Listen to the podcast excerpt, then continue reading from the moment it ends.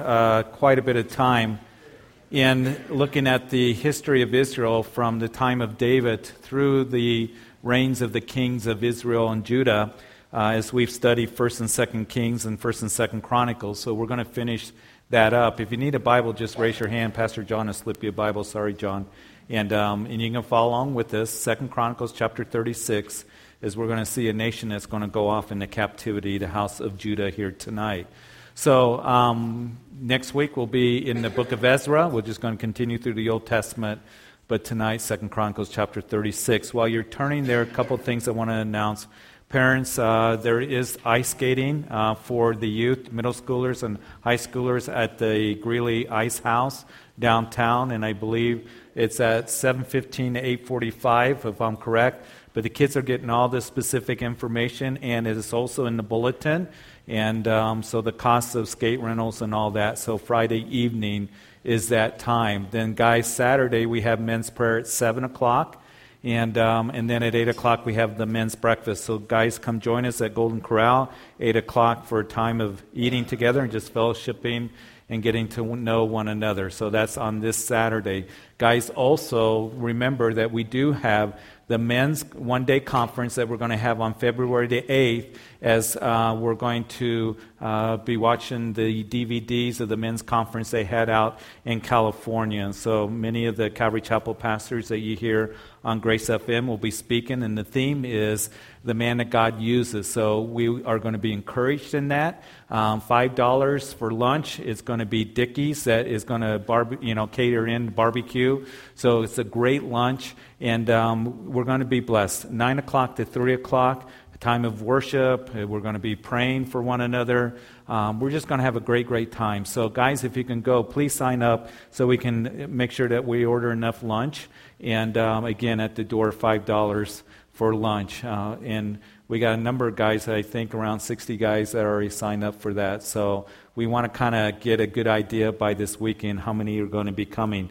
And as I mentioned on Sunday, and I'll repeat it again, that uh, wives, if you can, boot your husbands out the door, all right? Get them to go to that conference if they're able to. And I know not all of you guys will be able to go, but if you can, please come. Uh, football's going to be over.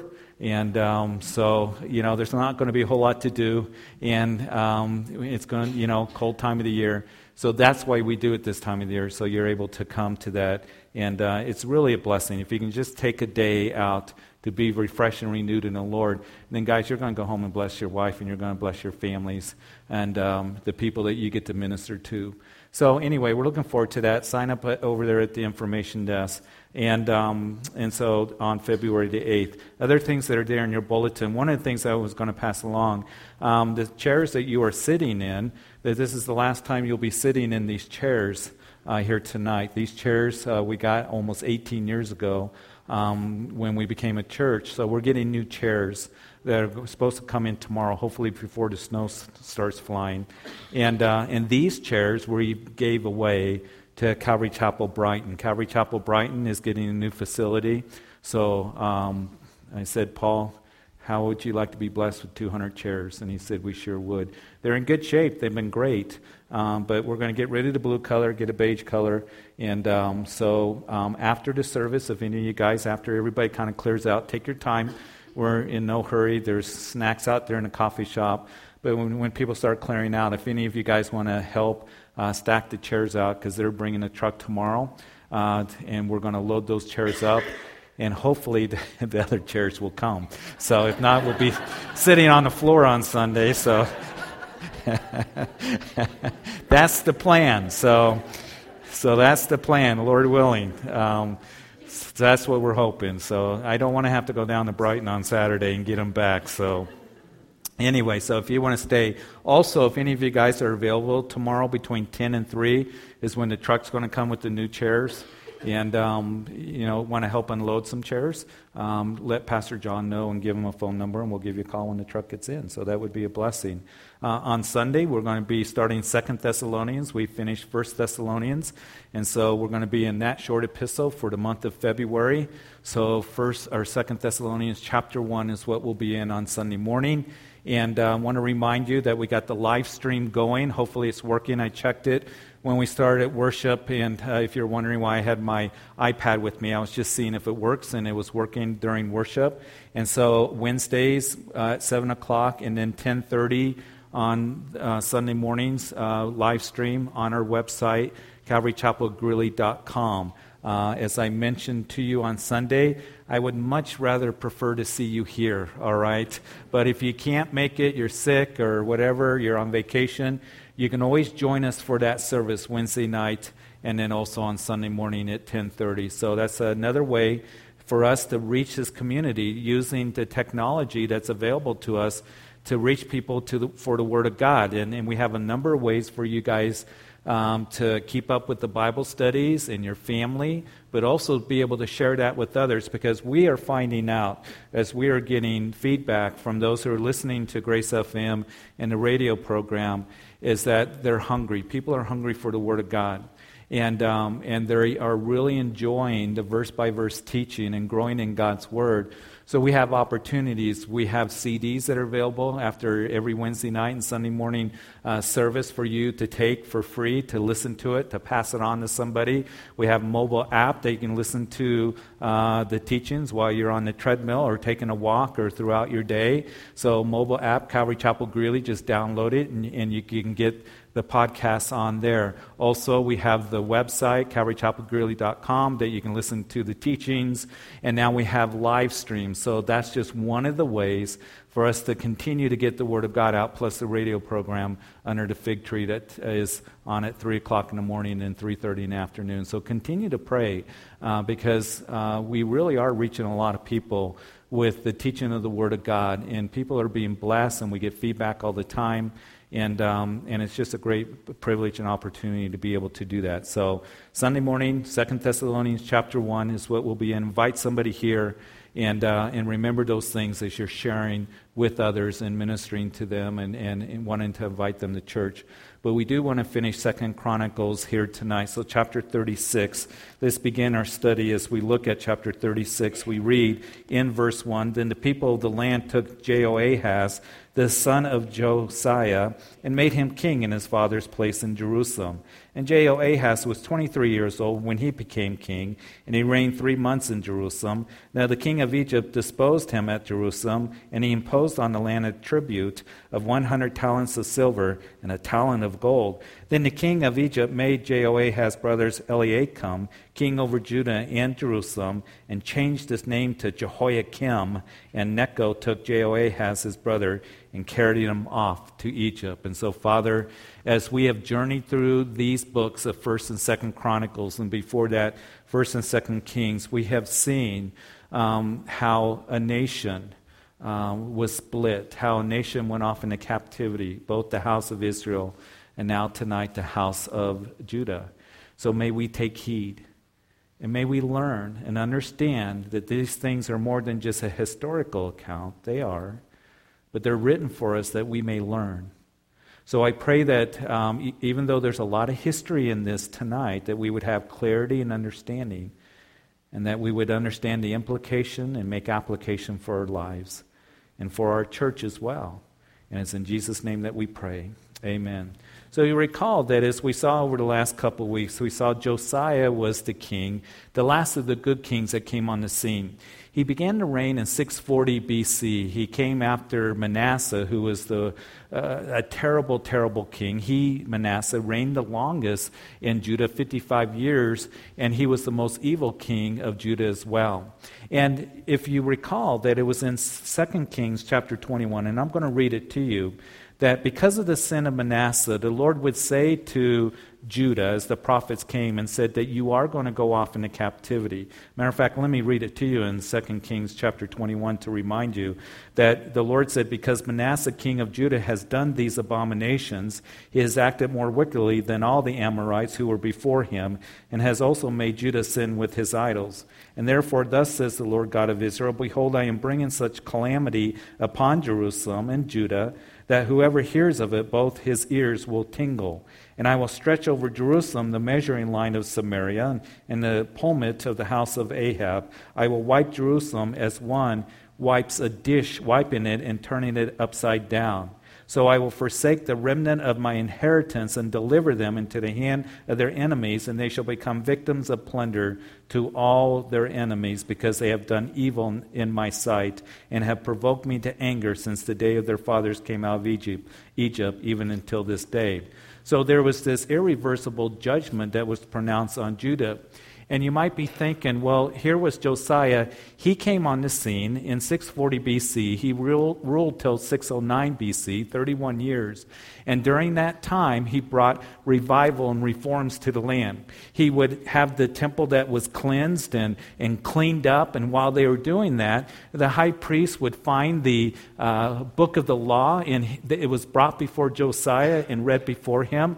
And Josiah, his heart was cut, you know, t- to the quick. His heart was pierced with the, the word of God, and, and he tore his clothes. And he said, So wonder that we're in the calamity and difficulties that we're in because we have neglected the word of the Lord.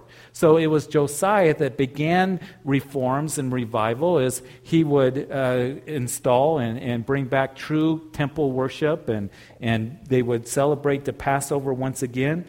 And so he did what was right in the sight of the Lord, and he was a good king. And it seemed like there was revival going on. So you think, Lord, why this judgment that's going to come anyway that was pronounced? Because as we just read here, and we saw that Josiah would end up dying in 609 BC as Necho, the king of Egypt. He's going up to the upper Euphrates to join the Assyrians. Uh, they're going to join the Assyrians to do battle against the Babylonians because Babylon is an emerging power and they want to stop the uh, Babylon from growing. So here is Egypt and Necho, the king of Egypt, that's passing through northern Israel in the valley of Megiddo or the valley of Jezreel. Josiah, he doesn't like it. And it was the message of the Pharaoh to Josiah listen, don't meddle to your hurt.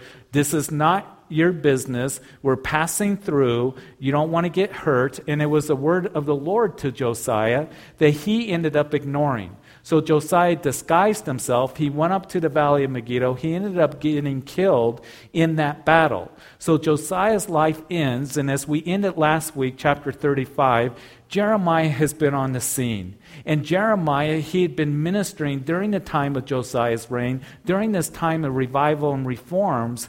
But Jeremiah, as he would lament and weep, Jeremiah, of course, called the weeping prophet for Josiah because he knows that captivity is now coming.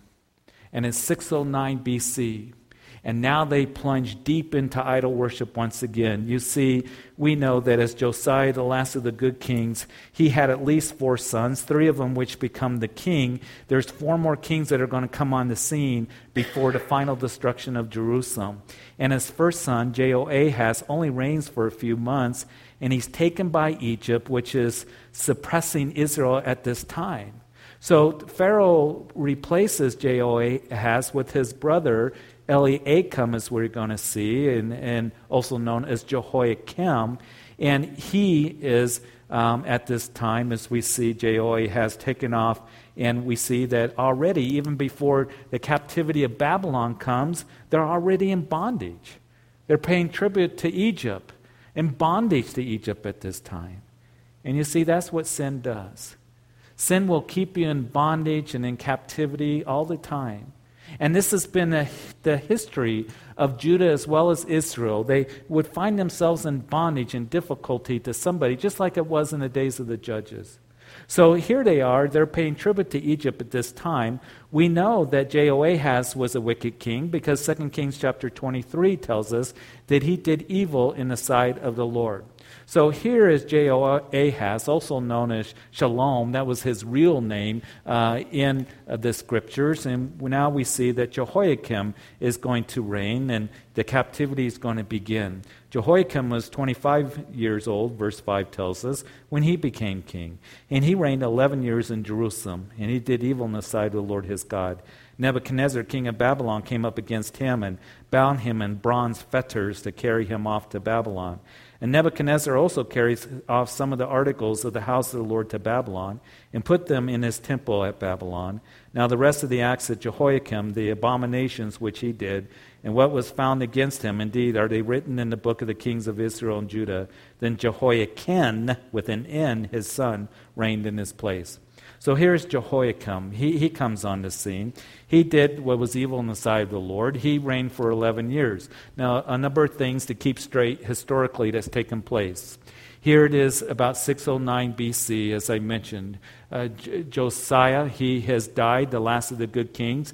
His son Jehoahaz only reigns for a few months, and then Jehoiakim, he reigns for the next 11 years. A couple things about him when Egypt was oppressing Judah at this time, as Judah was paying tribute to the king of Egypt, Necho. And what happened was that Jehoiakim took, um, he taxed the people for that tribute. He taxed the people very heavily. He paid that tribute to Egypt. And we know that um, he was really just kind of a vessel king. He was more or less just a puppet king for, for Egypt. And according to Jeremiah chapter 22, it gives us a little bit of insight about Jehoiakim. He was using some of the money that he was collecting from the people to build a new palace for himself. He was one that was very selfish. He was also described as a very vicious man, and he was a very ungodly man. And after three years of subjection to Egypt, what happens is this, and Josephus, the Jewish historian, writes about it, that he ends up rebelling against Egypt. Now, it's about 606 BC, 605 BC. And the reason that he's rebelling against Egypt is because remember, Egypt was going to join um, Assyria in the upper Euphrates at a place called Carchemish and they're joining together to battle the Babylonians, but the Babylonians are too tough and too difficult, too powerful for them. So they defeat the Assyrians at that time. They defeat the Egyptians. Actually, they pursue the Egyptians all the way down into the Sinai, and all of a sudden, as they're down there, pretty much doing in the Egyptians, the general that was leading them was a man by the name of Nebuchadnezzar. And Nebuchadnezzar gets word that his father, who's the king, has died. And so Nebuchadnezzar, he has to secure the throne very quickly. And he's down there in the Sinai, far away from the upper Euphrates or down below where Babylon is and, and what is today Iraq. So he has to travel 500 miles. And history tells us that he did that in just a couple weeks. Now, 500 miles today, we can do easily in, in a day uh, by car, but they didn't have cars back then. So that was quite an amazing feat for him to be able to travel that quickly to Babylon. On his way from the Sinai to Babylon, guess who's in between? It's Jerusalem. So he stops at Jerusalem, and that's the first wave of captivity that begins. And what they do is, because Nebuchadnezzar's in a big hurry, he can only take some of the choice men of Judah away into captivity. Because here's the thing about the, the captivity of Babylon um, it would be in three waves that it took place. The first wave happened in 605 BC, at this time that we're reading about. And at that time, it would be the choice men of Judah that would go off into captivity. And Nebuchadnezzar only had time to take some of the temple vessels and implements and things like that uh, out of the temple to Babylon. So the guys that would go off into captivity first, there was one guy by the name of Daniel that went off, and he was going to be trained, and he was trained in the uh, affairs of Babylon to, to be trained in governmental affairs to serve King Nebuchadnezzar. We know his story, don't we, from the book of Daniel. He had three friends that came with him as well, and they were young guys Hananiah, Mishael, and Azariah. You say, who were those guys? Well, you probably, you might know them as Shadrach, Meshach, and Abednego of Daniel chapter 3. Remember, they were thrown into the burning fiery furnace? And these young guys are only teenagers, so incredibly dedicated to the Lord, are taken off to Babylon, and they're used in a mighty way. So Daniel would serve at that time in Babylon, clear to the reign of the Medes and the Persians that would come and defeat Babylon. That's a history lesson for another time. So that happens in 605 BC. Jehoiakim here is ruling during that time. And at first, what he does is he rebels against Egypt. Hey, they're being defeated by Babylon anyway. So he's trying to be independent. And Jeremiah, as he comes along, he's ministering during this time. He comes and he warns Jehoiakim listen, don't rebel against Babylon because they're going to come and they're going to take you off into captivity. And if you just are subject to Nebuchadnezzar, everything will be fine. Jerusalem won't be destroyed. But if you rebel against him, it's going to be really bad news. And so we know that it would be that Jehoiakim would rebel against Babylon. And we know that it was Jeremiah, as you read in Jeremiah chapter 36, that you perhaps might recall if you read that chapter, that the prophet Jeremiah was told by the Lord to write these words down on a scroll. And it was taken to Jehoiakim and, and presented to him and read to him. And Jehoiakim, he was so much in rebellion against God that as he's hearing the words, he got mad and he pulled out a knife and he chopped up the scroll and he threw it into the fire.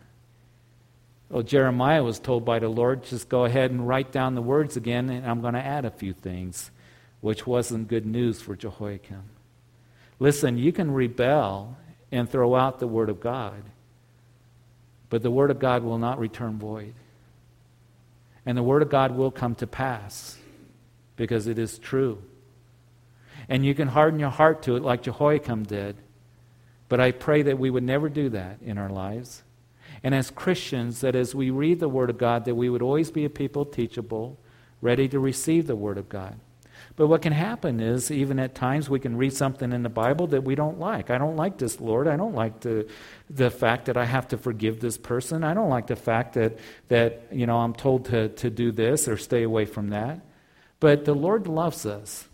And here we're going to see that his compassion is going to be expressed to his people because he desired to bless them and do well for them if they would just listen to him and follow after him. So Jehoiakim, he does that, and we see that uh, his reign was very troubled as he tried to be independent. And Jeremiah 49 and Ezekiel 25 indicates that bands of Chaldeans, Syrians, and Moabites and Ammonites came against him. And then there was a drought that was great. Jeremiah chapter 14 and 15 and 2 Kings chapter 24 talks about that. But then his reign ends, as predicted by Jeremiah in a very violent way. He's thrown over the wall, his body of Jerusalem, and it was probably to convince the enemy of his death, thrown over by pro Babylonian groups. Now, you might be reading this and thinking, well, we just read, Pastor Jeff, that Nebuchadnezzar in verse 7 also carried some of the articles of the house of the Lord and put them in the temple. Or actually, in verse 6, Nebuchadnezzar, king of Babylon, came up against him and bound him in bronze fetters to carry him off to Babylon. So, which is it? Was he carried off to Babylon, which it says here? Or as Jeremiah chapter 22 tells us, that he was thrown over the wall, killed in Jerusalem. Well, the thing that, as scholars look at this, the way that we can reconcile this, is that it tells us here in verse 6 that he was, uh, you know, bound up in bronze fetter to carry him off to Babylon, but it doesn't tell us that he was actually taken to Babylon. And what historians believe is that Jehoiakim, that he would, um, he would cry uncle, essentially he would say to, to Nebuchadnezzar, I'm sorry, I'm sorry I rebelled against you. And he gave a promise of subjection to Babylon. But really, those pro Babylonian, you know, uh, guys that were supportive of Nebuchadnezzar ended up killing him, and he would be thrown over the wall of Jerusalem and died a very violent death. So that's the reign of Jehoiakim. That's what's taken place. So the first wave of captivity has come. There's a second wave of captivity that happens in 597 BC that we're going to read about starting in verse 9. You see, in 597 BC, Nebuchadnezzar comes in. Here is Jehoiakim. He'd been rebelling during this time. And we see in verse 9 that Jehoiachin was eight years old when he became king, and he reigned in Jerusalem three months and ten days. He did evil in the sight of the Lord. And he turned uh, of the year King Nebuchadnezzar summoned him and took him to Babylon with the costly articles of the house of the Lord and made Zedekiah, Jehoiakim's brother, king over Judah and Jerusalem. So here comes uh, Je- uh, Je- uh, Jehoiachin with an N. He only reigns for about 100 days.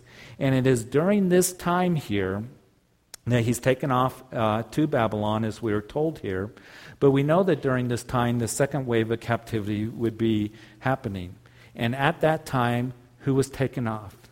Those of you who are students of the scripture and history buffs, you know that at that time, Ezekiel the prophet was taken off into captivity. So here is Daniel taken off in 605 BC and he's in Babylon. He's is working uh, under the the um, you know submission and, and and the rule of King Nebuchadnezzar in the palace there.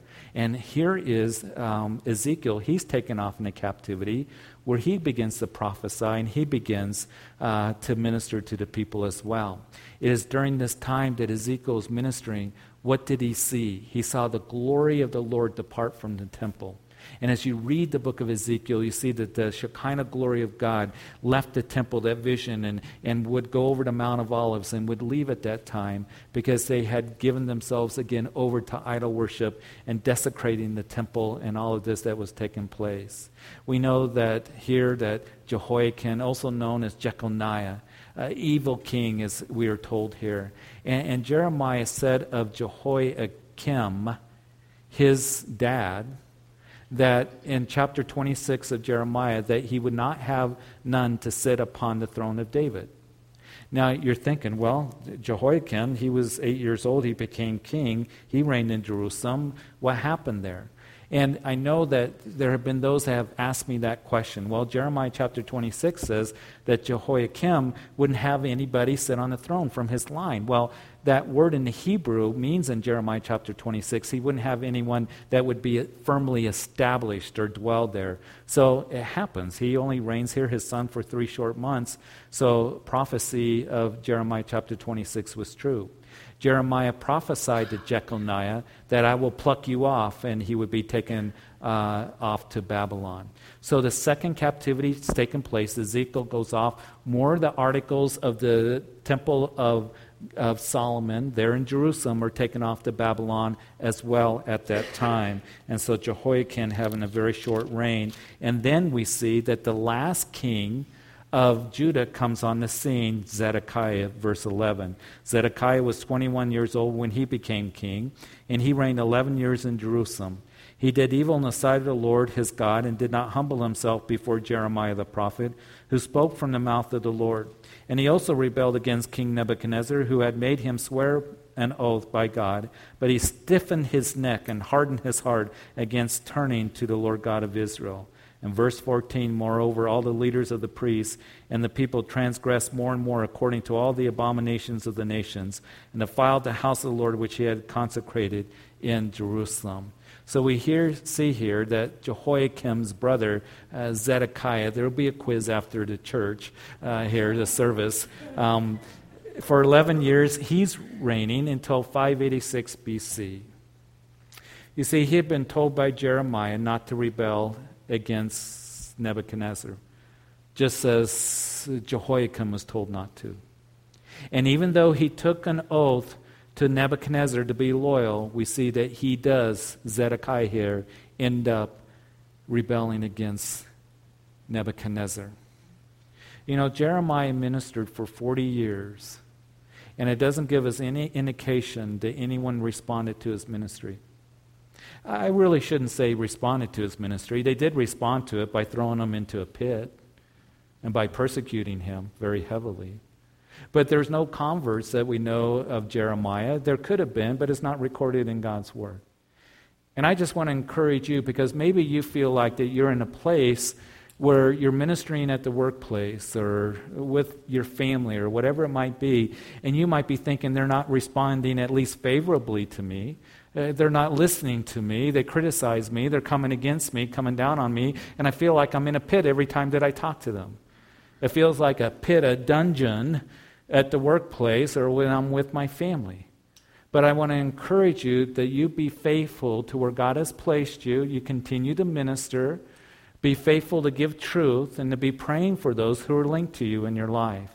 And so that's what Jeremiah does. Again, he, he's coming and, and for, for these 40 years, coming to the leaders of Judah. He's coming here to Zedekiah and he said, Don't rebel against the Lord. And he would continue to do that for those 40 years. What makes us successful in ministry? You know, I heard one pastor say that the way to be successful in a ministry is to make sure that we scratch, you know, whoever, you know, or wherever people have an itch. Something like that. Wherever people want to be scratched, you know, and I just kind of picture, you know, a cat, you know, that, you know, we're going to scratch and make it all nice and pretty and whatever it is they want to hear. And you know what? I'm all for happy messages and feel good messages because you and I, as we come and we listen to the Word of God, it should give us joy in our hearts, shouldn't it? But the Lord is going to bring His truth to us, and sometimes it's kind of hard to hear that truth, isn't it? When He brings correction or rebuke to you and to me. And the way for us to be successful in your ministry, mom and dads, grandmas and grandpas, the way for you to be successful in your ministry, whoever you're talking to and have opportunity to share with, is that you're given the truth of God's word. It isn't, well, I just want them to feel good, you know, scratch, scratch, scratch, you know, because they have itchy ears, as Paul would tell Timothy, is going to be the norm of the day in the last days. There are going to be those who are going to fall away from the faith and being eh, given over to fables and myths, heaping up teachers for themselves because they have itchy ears. And unfortunately, I believe that we are seeing that today. And may we always be ones that we get the message that we have to others from God's Word as He lays it on our hearts as we minister to others, as we study the Word of God ourselves, that you are successful in ministry as you are just being faithful to where God has placed you and have an opportunity to share it to those who are linked to you in your life and giving them truth, loving them enough to give them truth, and giving them that truth out of a heart of love and concern for them. So here is Jeremiah ministering to this time saying, Don't. You know, don't rebel against the Lord. And um, the thing that was happening at this time as well as the captivity began, that there were the false prophets that were on the scene. And the false prophets on the scene were telling the people, Babylon's going to fall here pretty soon. This captivity is not going to last very long. It's, the people are going to be coming back in just a few years. Uh, Jerusalem isn't going to be destroyed. I mean, we're God's holy city. We have the temple here. So that's what the false prophets were saying, and Zedekiah and the leaders of, of Judah at that time were listening to the false prophets, and Jeremiah was saying, No, don't rebel against Nebuchadnezzar.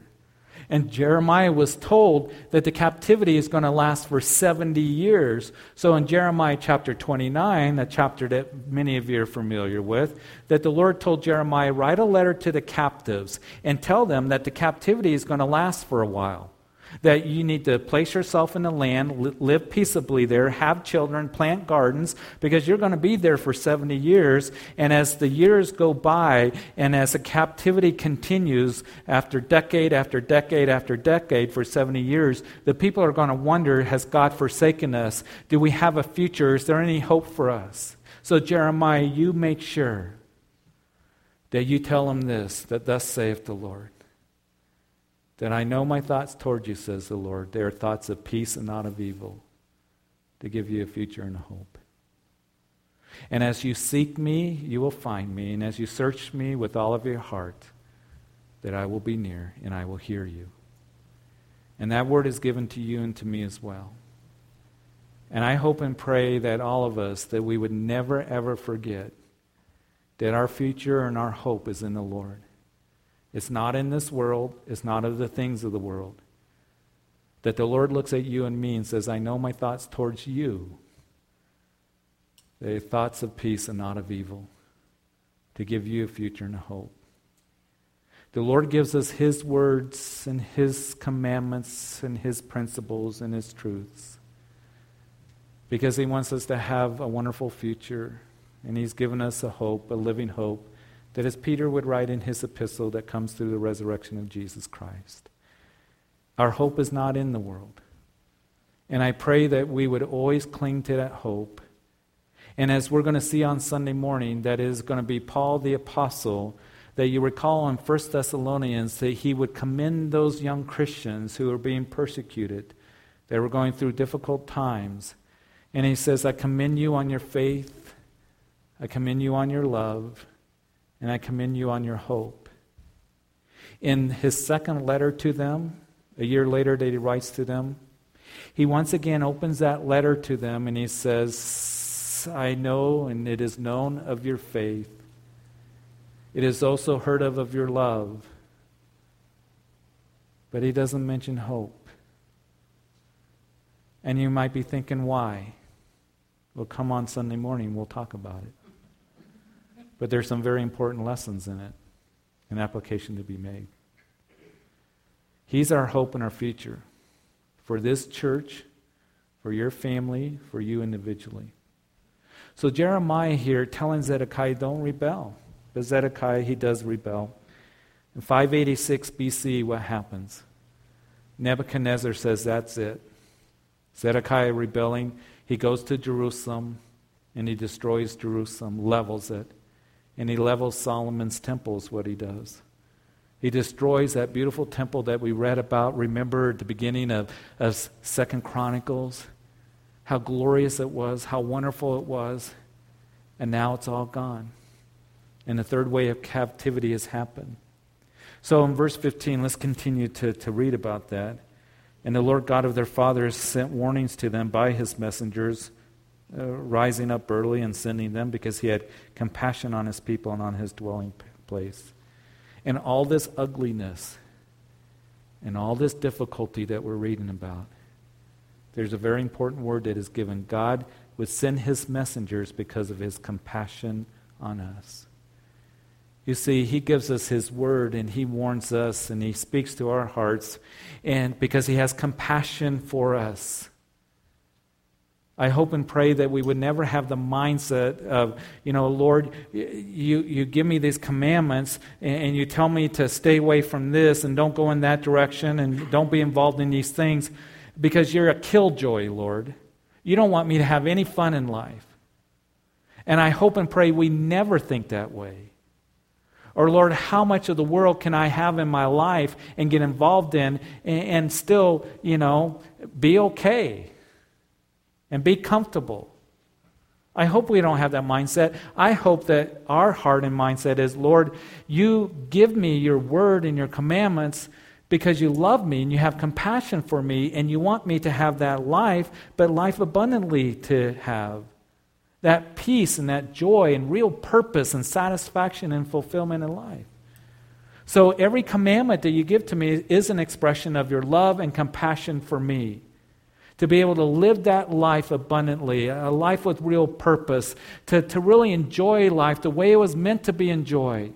But what sin and carnality and what compromise will do is only hold you in bondage, and you'll be cheated, and you'll be deceived, and you'll be blinded because that's what the world's going to bring to you. And that's what the enemy wants you to be deceived to think that the world is where it's at or the worldly pleasures. And you're not going to enjoy life if you end up being a religious person. It isn't about being religious, it's about relationship. And how the Lord wants to do exceedingly abundantly above all that you ask or think in your life. He does. He really does.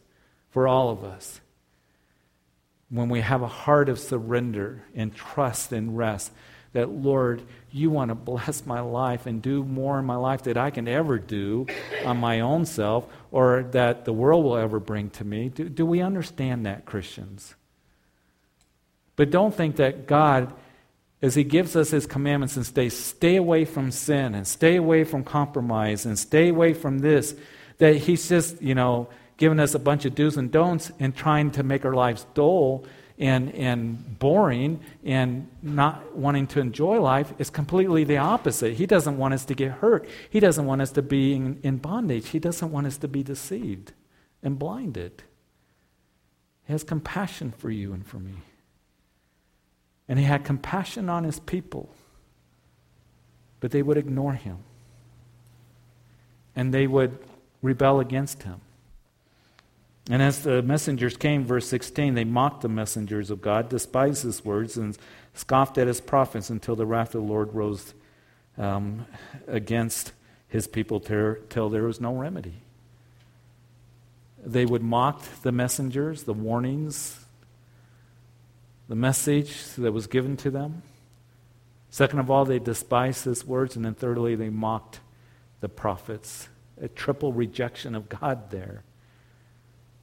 Today, people mock God, the messengers of God, you and me as we stand for truth. Will we understand that the world isn't going to like us because we stand for truth and we're Christians? The world isn't going to like us. Jesus said the world's going to hate you for my name's sake. So, as we give the word of God uh, to others in truth, there are going to be those who will mock us.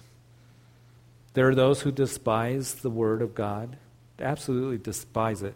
Who are you to tell me how, to, you know, I can't live this lifestyle. I can't be involved in, in this sin. I, I can't do this. And they will absolutely despise the word of God. They get angry, upset when you bring the word of God to them. And there are those who will scoff at the word of God. Peter said there be scoffers in the last days, saying, Where's the return of the Lord since your forefathers' time? Everything goes on as usual. There be those who scoff. I don't need that stuff.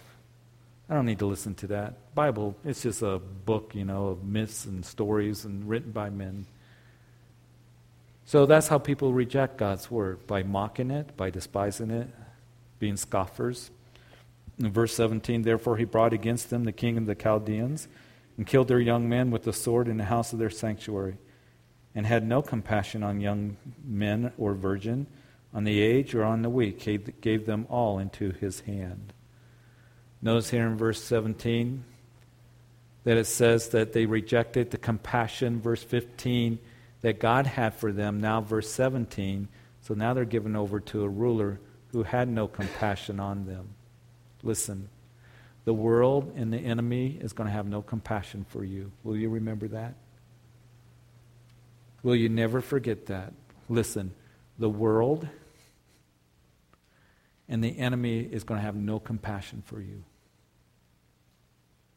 The Lord has compassion for you. The world will never have compassion for you. The world will run you over just like those chariots were going to run over the children of Israel. The world will cheat you. The enemy will come against you and try to defeat you, discourage you, cast you down. The enemy hates you. The world will have no compassion for you, but God does have great compassion for you. And He loves you. So here was all of them affected by it, young and old, whoever they were, male, female. They would go off into captivity, killed. You see, Jeremiah, as you read the book of Jeremiah, don't you also see that Jeremiah was, was telling them, listen, don't rebel against Nebuchadnezzar. If you do, it's going to be great devastation and destruction and death that's going to happen. And he would take the leaders of Judah out and stand by the Gehenna Valley, overlooking the valley outside the walls of Jerusalem. And he would take a clay pot and he would smash it on the ground. And he would say, That's what's going to happen. The Babylonians are going to do to you if you rebel against Nebuchadnezzar. But yet they didn't listen to Jeremiah. And that's why he wept over them. And he had a heart for the people. And as he talks about, as we've mentioned in our previous studies, that as the destruction of Jerusalem was happening, that Jeremiah said, Oh, weeping over Jerusalem. The summer is over and harvest is in and were not saved. So it was a very, very terrible time that was taking place. And all the, the articles from the house of God, great and small, the treasures of the house of the Lord, and the treasures of the king and of his leaders, all these he took to Babylon. So the stuff that was in the treasures and, and things that was in the temple, Solomon's temple, was taken off to Babylon. And of course, Daniel chapter 5, as Belshazzar has this big party, he took some of those cups and vessels that were taken from Nebuchadnezzar. And he has a party, and you know the story how the handwriting on the wall came, and that was the end of Babylon at that time. And then the Medes and the Persians took over. When we pick it up in Ezra next week, We're going to pick it up where chapter 36 ends here. When they come back, there's going to be a list of some of those articles that came back.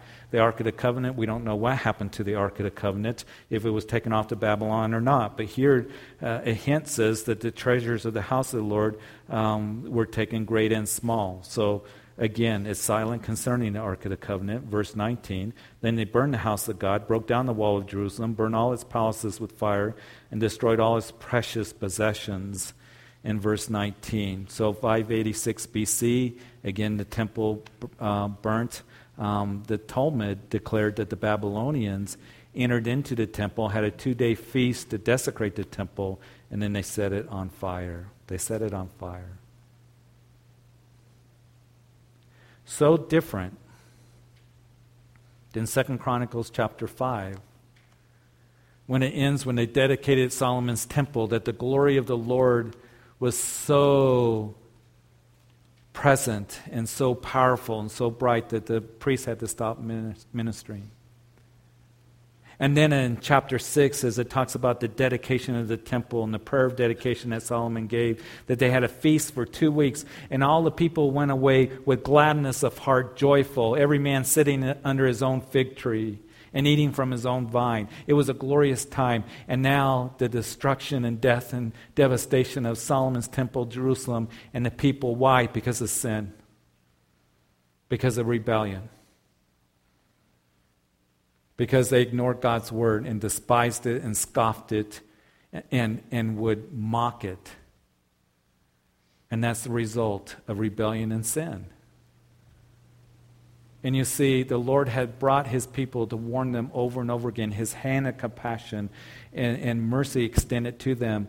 But there was no remedy, as the scripture says here, no more. God will judge sin. And God's hand of mercy, this is a day of grace. And I pray if there is anybody that is here, anybody at all, that you've never surrendered your life to Jesus Christ that his hand of grace and mercy is extended to you right now. Jesus went to a cross and took the judgment that you and I deserve upon himself, as all of our sins were placed upon him. And he died for our sins, made atonement for our sins, because the wages of sin is death, and we've all fallen short of the glory of God.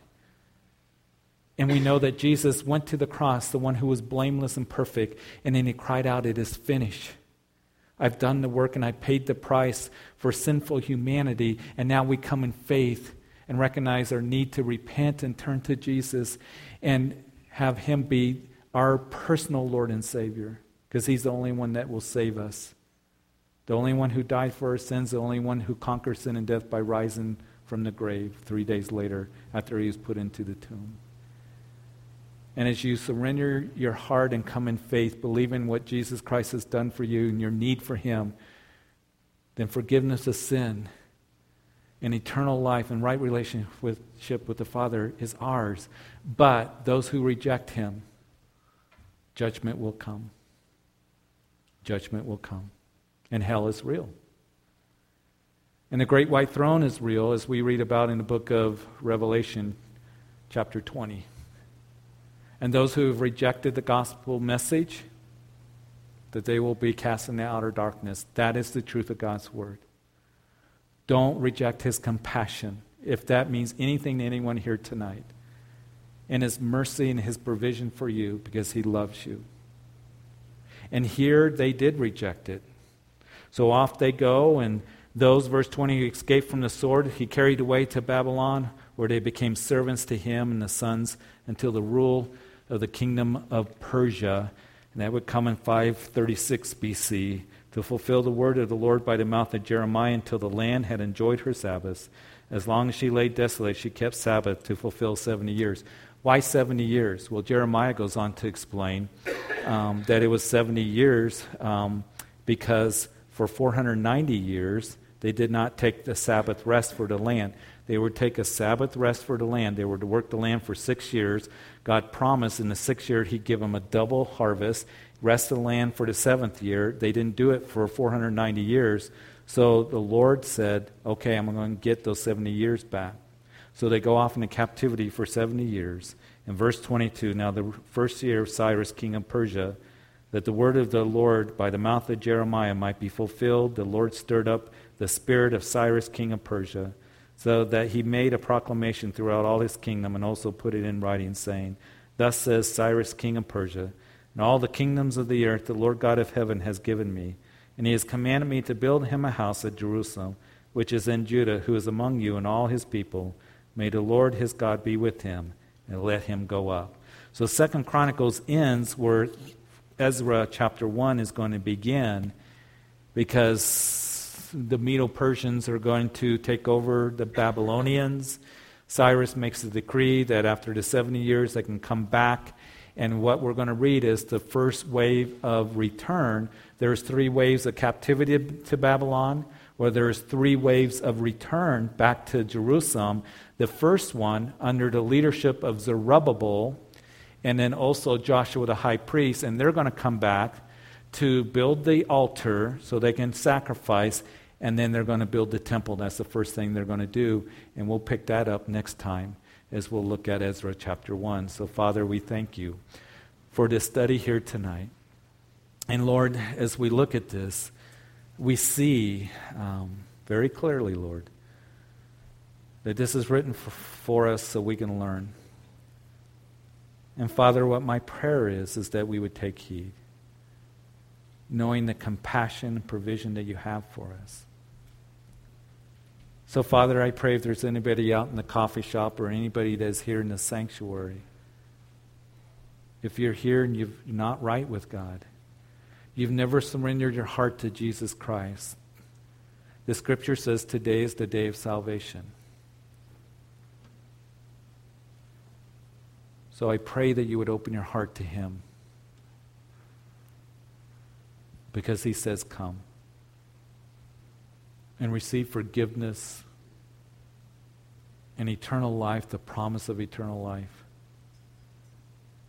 As you turn to Him and surrender your life to Him, coming in faith, you can't save yourself.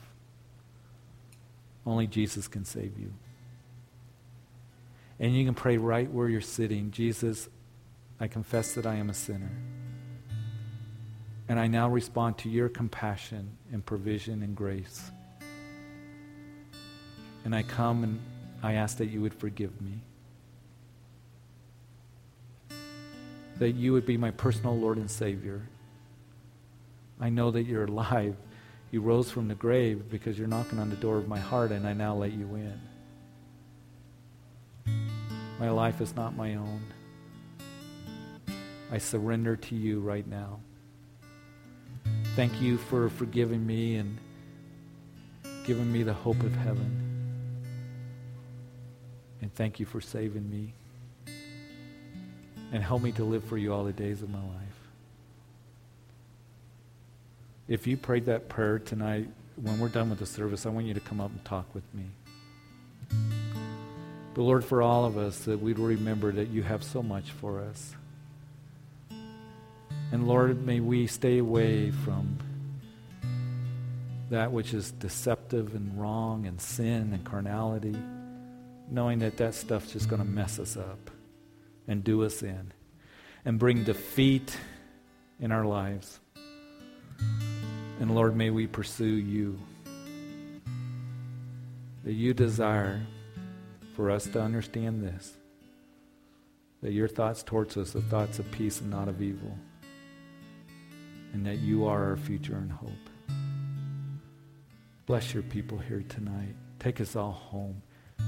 May we go home just rejoicing in our personal relationship with you and that we're going to go to heaven. And Lord, that you're with us and your promises are true for us. Having a heart of gratitude and joy unspeakable. Lord, bless your people here. I thank you for the time that we've had tonight.